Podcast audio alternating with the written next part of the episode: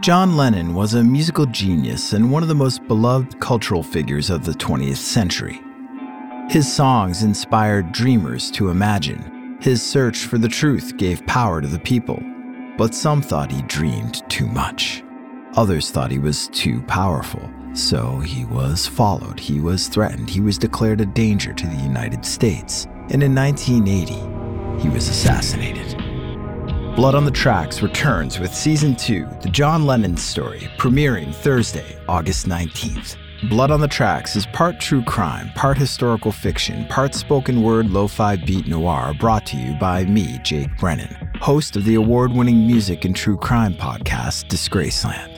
Season 1 of Blood on the Tracks, the Phil Spector story, followed the pop chart rise and murderous fall of the most notorious record producer of all time, Phil Spector, through the eyes of the people closest to him. Season 2 of Blood on the Tracks, the John Lennon story, will focus on the former Beatles' final decade in America, told by the fictionalized voices of David Bowie, Harry Nilsson, Richard Nixon, Phil Spector, Yoko Ono, Mark David Chapman, and more. It is a tale full of paranoia, police raids, kidnappings, wiretaps, lost weekends, extortion, and murder.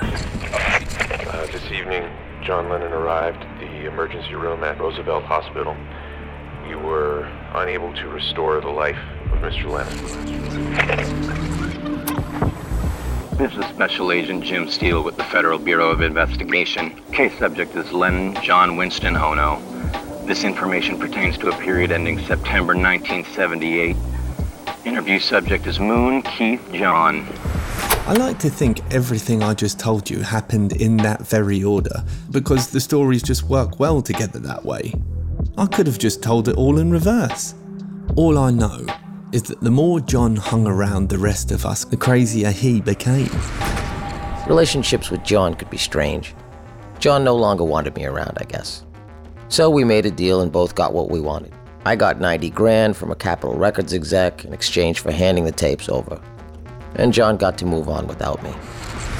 We simply weren't prepared for what was coming, and when it hit, it seemed to come out of nowhere. Just like John Lennon, this podcast sounds like nothing you've ever heard before. Because you can't push the needle into the red without leaving a little blood on the tracks. Listen to Blood on the Tracks starting on August 19th on the iHeartRadio app, Apple Podcasts, or wherever you get your podcasts.